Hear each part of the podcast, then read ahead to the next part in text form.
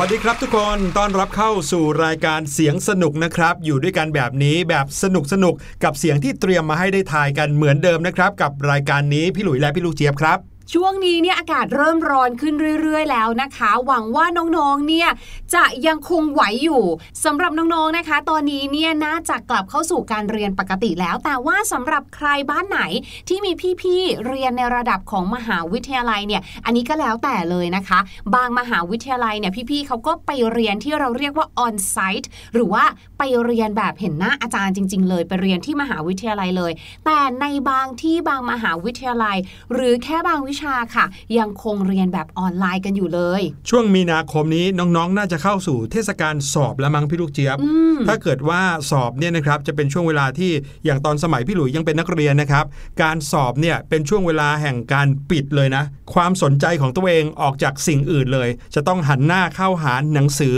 แล้วก็ทบทวนสิ่งที่คุณครูสอนให้มากที่สุด เพื่อที่จะได้เอาไปมั่นใจในห้องสอบครับ ใช่หลายๆคนเนี่ยช่วงสอบมักจะไม่ชอบหรอก เพราะว่าจะต้องอ่านหนังสือที่แบบหนักกว่าเดิมเครียดกว่าเดิม แต่พี่ลูกเจี๊ยบมั่นใจว่าหลาย ๆ คนเนี่ยผ่านไปได้ เพราะว่ามีสิ่งที่ดึงดูดหรือว่าเป็นเป้าหมายที่ยิ่งใหญ่กว่านั้นก็คือช่วงเวลาหลังจากสอบเสร็จอืมสบายตัวเลยค่ะ เพราะฉะนั้นนะคะเป็นกำลังใจให้ทุกคน ส่วนใครนะคะที่ช่วงนี้อาจจะมีการเครียดบ้าง อยากจะพักผ่อนนะคะ ง่ายๆเลยค่ะ แค่ลองนะคะล็อกอินเข้าไปค่ะ เอ๊ะ ใช้การล็อกอินหรือเปล่า ไปในเว็บไซต์นะคะ Thai PBS Podcast ค่ะ หรือจะเข้าไปในแอปพลิเคชัน Thai PBS Podcast ก็ได้เช่นเดียวกัน เพื่อที่จะมาฟังรายการเสียงสนุกของเราค่ะถูกต้องครับ เป็นกำลังใจให้กับทุกๆ คนเหมือนอย่างที่พี่ลูกเจี๊ยบบอกเลยนะครับ นึกถึงช่วงเดือนเมษายนก็ได้ ที่ทางรัฐบาลเขาบอกว่า ให้มีวันหยุดยาวตั้ง 6 วันเนี่ยสำหรับคนที่ทำงานนะ บางบ้านเนี่ยวางแผนไปเที่ยวกันไกลๆด้วยซ้ำไปนะครับ ก็ขอให้มีความสุขกันทุกๆ คน ไม่ว่าจะเป็นช่วงก่อนสอบ ช่วงเตรียมตัวสอบ ช่วงกำลังสอบหรือแม้แต่หลังสอบเสร็จที่รอคอยนะครับ เอาละเรามาเริ่มต้นกันด้วยเสียงปริศนาดีกว่า เสียงปริศนาในวันนี้น่าจะใกล้เคียงกับสิ่งที่น้องๆกำลังทำอยู่เลย ก็คือการอ่านหนังสือสอบ จะต้องได้ยินเสียงนี้บ้าง ลองไปฟังกันดูว่าเป็นเสียงอะไรครับ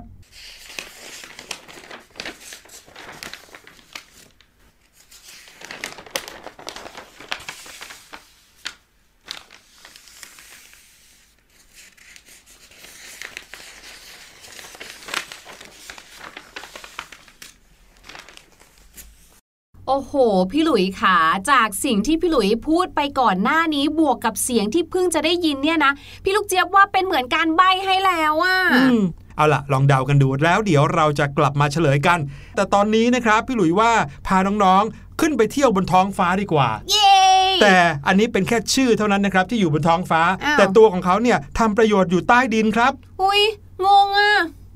จะเป็นอะไรเดี๋ยว ตามพี่หลุยและพี่ลูกเจี๊ยบมาเลยครับ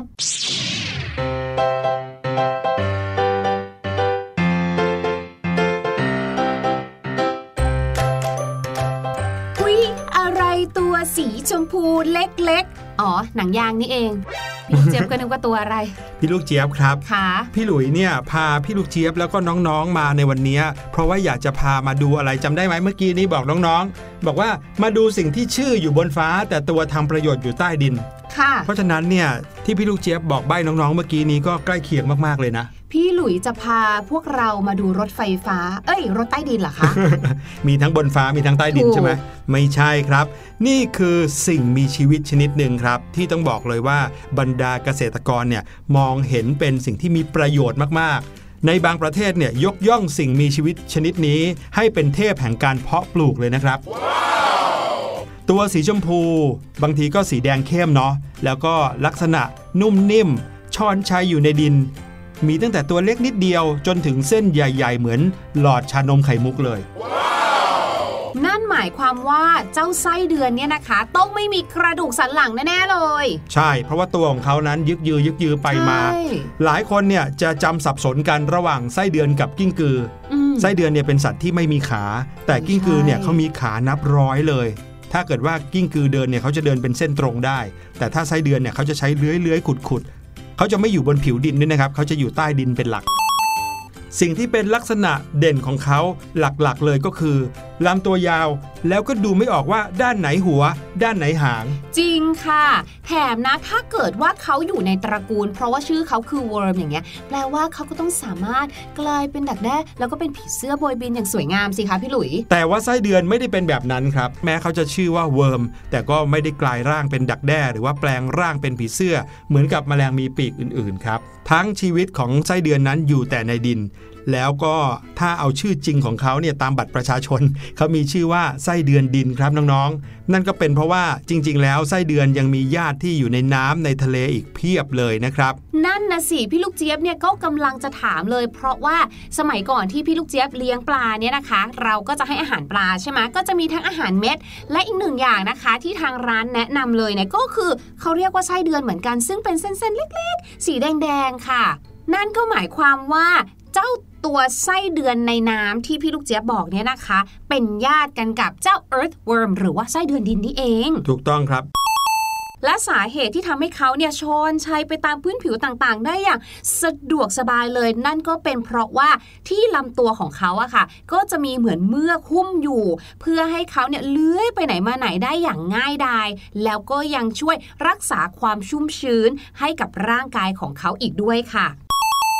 อุปนิสัยหลักๆ ของสัตว์ในตระกูลนี้ก็คือการย่อยสลายซากพืชซากสัตว์ที่อยู่ในดินนั่นเองนะครับไส้เดือนดินจะจัดการอาหารในดินไส้เดือนน้ำก็หาอาหารในน้ำนะครับ และยังมีไส้เดือนทะเลที่ก็หากินอาหารอยู่ในทะเลครับสิ่งที่เราได้จากการย่อยเหล่านี้ก็คือสารอาหารที่กลับคืนสู่ธรรมชาติ ในรูปแบบของมูล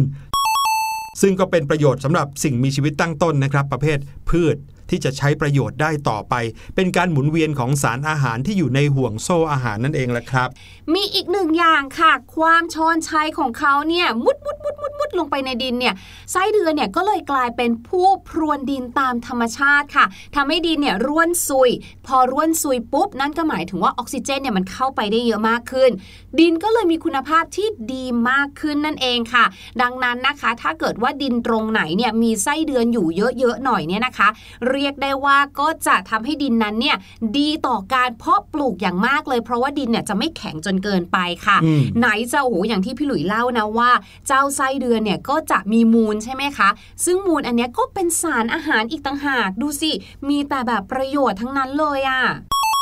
น้องๆ อาจจะเคยเห็นไส้เดือนตามใต้ต้นไม้ที่อยู่ในบ้านของเราใช่ไหมครับ แต่เชื่อไหมว่าปัจจุบันนี้มีการเพาะเลี้ยงไส้เดือนดินเพื่อที่จะให้เกษตรกรเนี่ยนำไปใช้งาน ในสวนในไร่ที่เพาะปลูกของตัวเองแล้วโอ้โหถึงขั้นต้องเลี้ยงกันเลยเหรอคะ ใช่แล้วครับ มีการซื้อขายไส้เดือนเพื่อที่จะเอาไปปล่อยในพื้นที่เพาะปลูกของเกษตรกรครับ เพื่อให้เจ้าไส้เดือนดินเนี่ยทำแบบที่พี่ลูกเจี๊ยบบอกก็คือ ช่วยพรวนดินตามธรรมชาติให้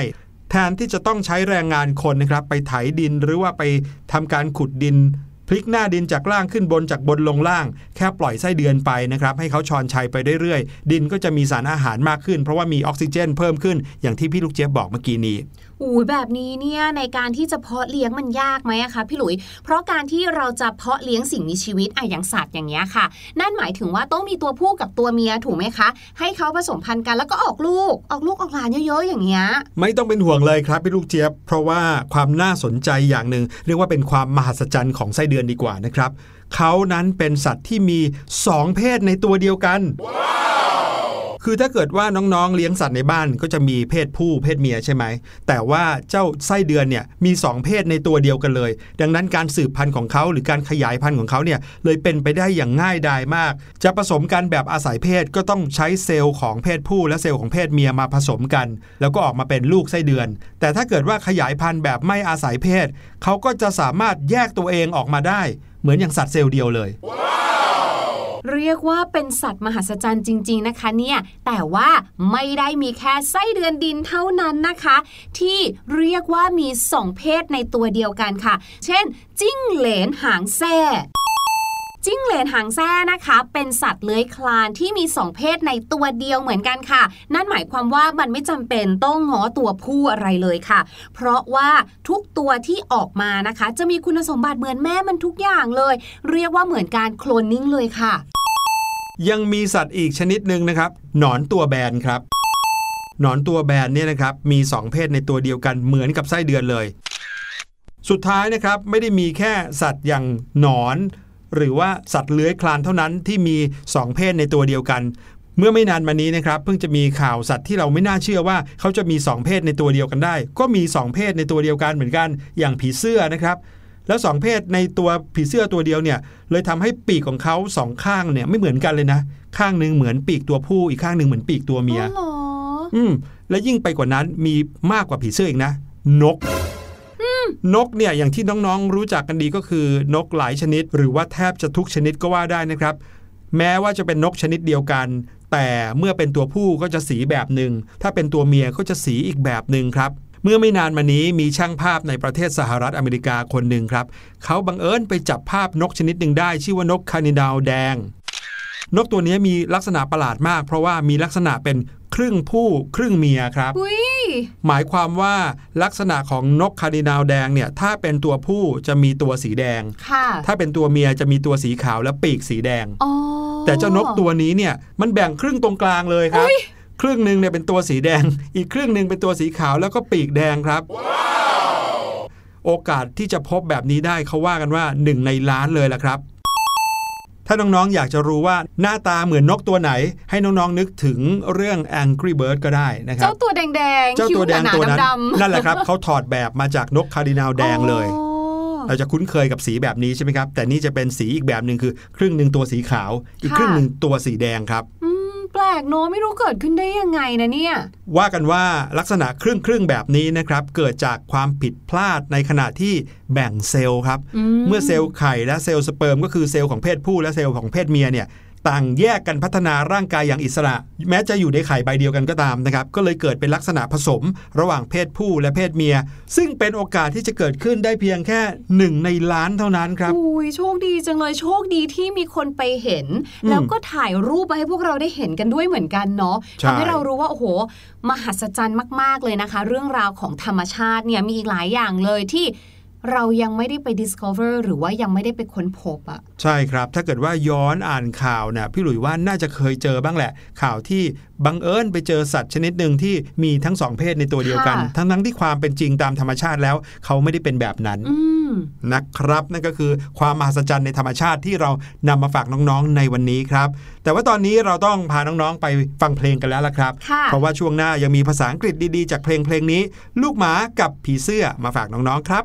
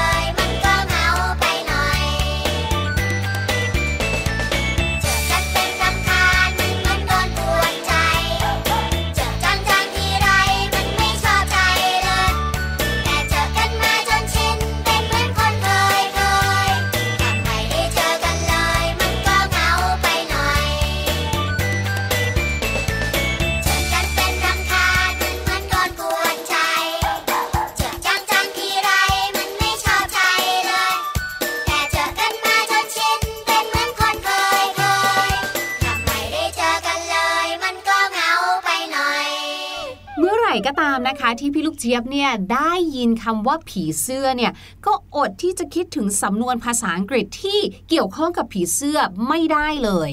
ราะว่าสำนวนนี้ไม่ได้พูดถึงผีเสื้อนะคะ แต่พูดถึงลักษณะอาการของการตื่นเต้นหรือว่าการประหม่านั่นเองค่ะ แต่ก่อนที่พี่ลูกเจี๊ยบนะคะ จะพาทุกคนไปรู้จักกับสำนวนนี้ค่ะ ขอพี่ลูกเจี๊ยบเนี่ยได้ไปทวนสำนวนนะคะ หรือว่าคำศัพท์ประโยคที่เราสามารถใช้เพื่อบอกว่าเราตื่นเต้นดีกว่าค่ะ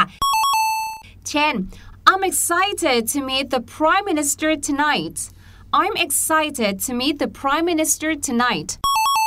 I am excited นะคะคำว่า excited ก็คือตื่นเต้นนั่นเองโอ้โหพี่ลูกเจี๊ยบตื่นเต้นมากเลยค่ะพี่หลุย ที่คืนนี้เนี่ยนะ พี่ลูกเจี๊ยบเนี่ยจะได้เจอกับนายกรัฐมนตรีเลยนะโอ้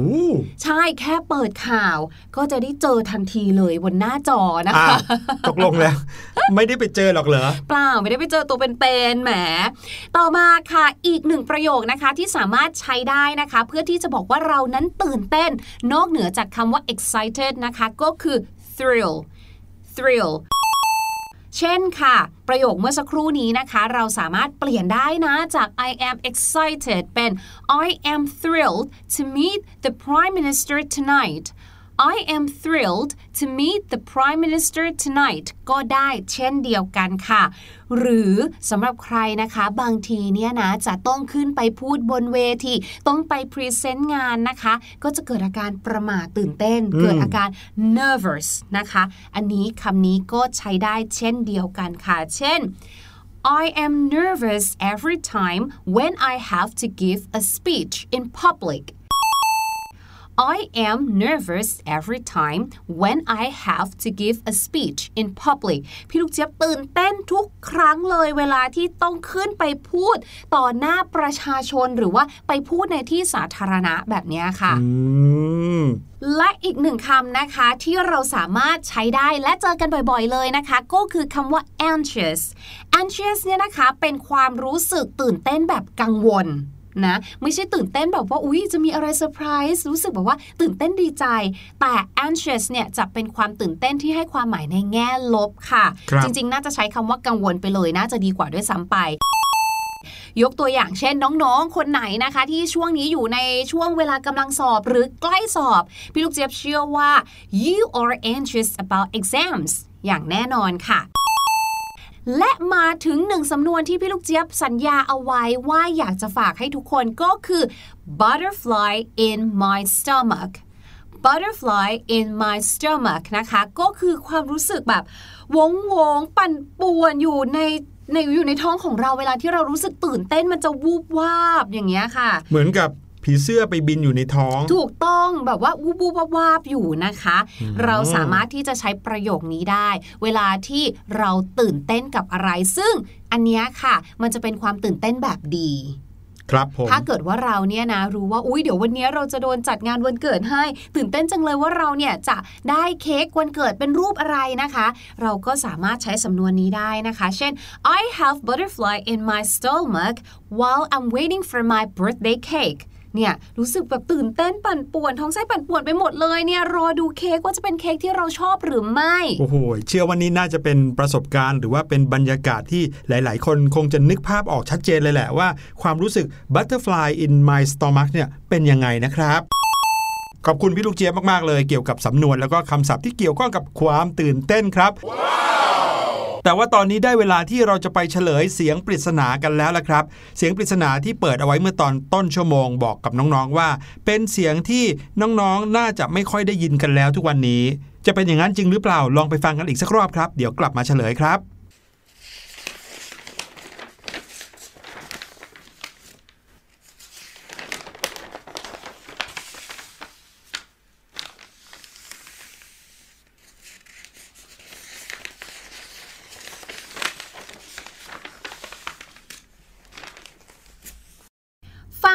อนไม่ยากเลยนะพี่หลุยถ้าให้พี่ลูกเจี๊ยบเดาเนี่ยน่าจะเป็นเสียงของการพลิกหนังสือเนอะคือในฐานะที่เราอ่านหนังสือเราก็จะคุ้นกับเสียงเนี้ยครับเป็นเสียงของการพลิกกระดาษแน่นอนแหละนะครับ แต่ถ้าเกิดว่าพลิกหนังสือเล่มเล็ก ๆ ที่อยู่ในมือเราเนี่ยเสียงกระดาษจะไม่โอ้โหใหญ่โตขนาดนี้นะแสดงว่ากระดาษที่พลิกเนี่ยจะต้องเป็นกระดาษแผ่นใหญ่ ๆ เลยนะครับ ซึ่งนั่นก็หมายถึงหนังสือพิมพ์ครับ เสียงนี้คือเสียงการพลิกหน้ากระดาษหนังสือพิมพ์ครับน้องๆ และที่พี่หลุยบอกว่าทุกวันนี้น่าจะแทบไม่ค่อยได้ยินแล้ว ก็เป็นเพราะว่าคนไม่ค่อยอ่านหนังสือพิมพ์กันแล้ว ไปอ่านข้อมูลข่าวสารที่อยู่ในแท็บเล็ตหรือว่าในโทรศัพท์มือถือกันแทนน้องๆล่ะครับ ตอบถูกหรือเปล่า วันนี้รายการเสียงสนุกหมดเวลาลงเรียบร้อยแล้วครับ พี่หลุยและพี่ลูกเจี๊ยบต้องขอลาไปก่อน EP หน้าจะมีอะไรรอน้องๆอยู่ ติดตามกันให้ดี วันนี้ลาแล้ว สวัสดีครับ สวัสดีค่ะ สบัดจินตนาการสนุกกับเสียงเสริมสร้างความรู้ในรายการ เสียงสนุก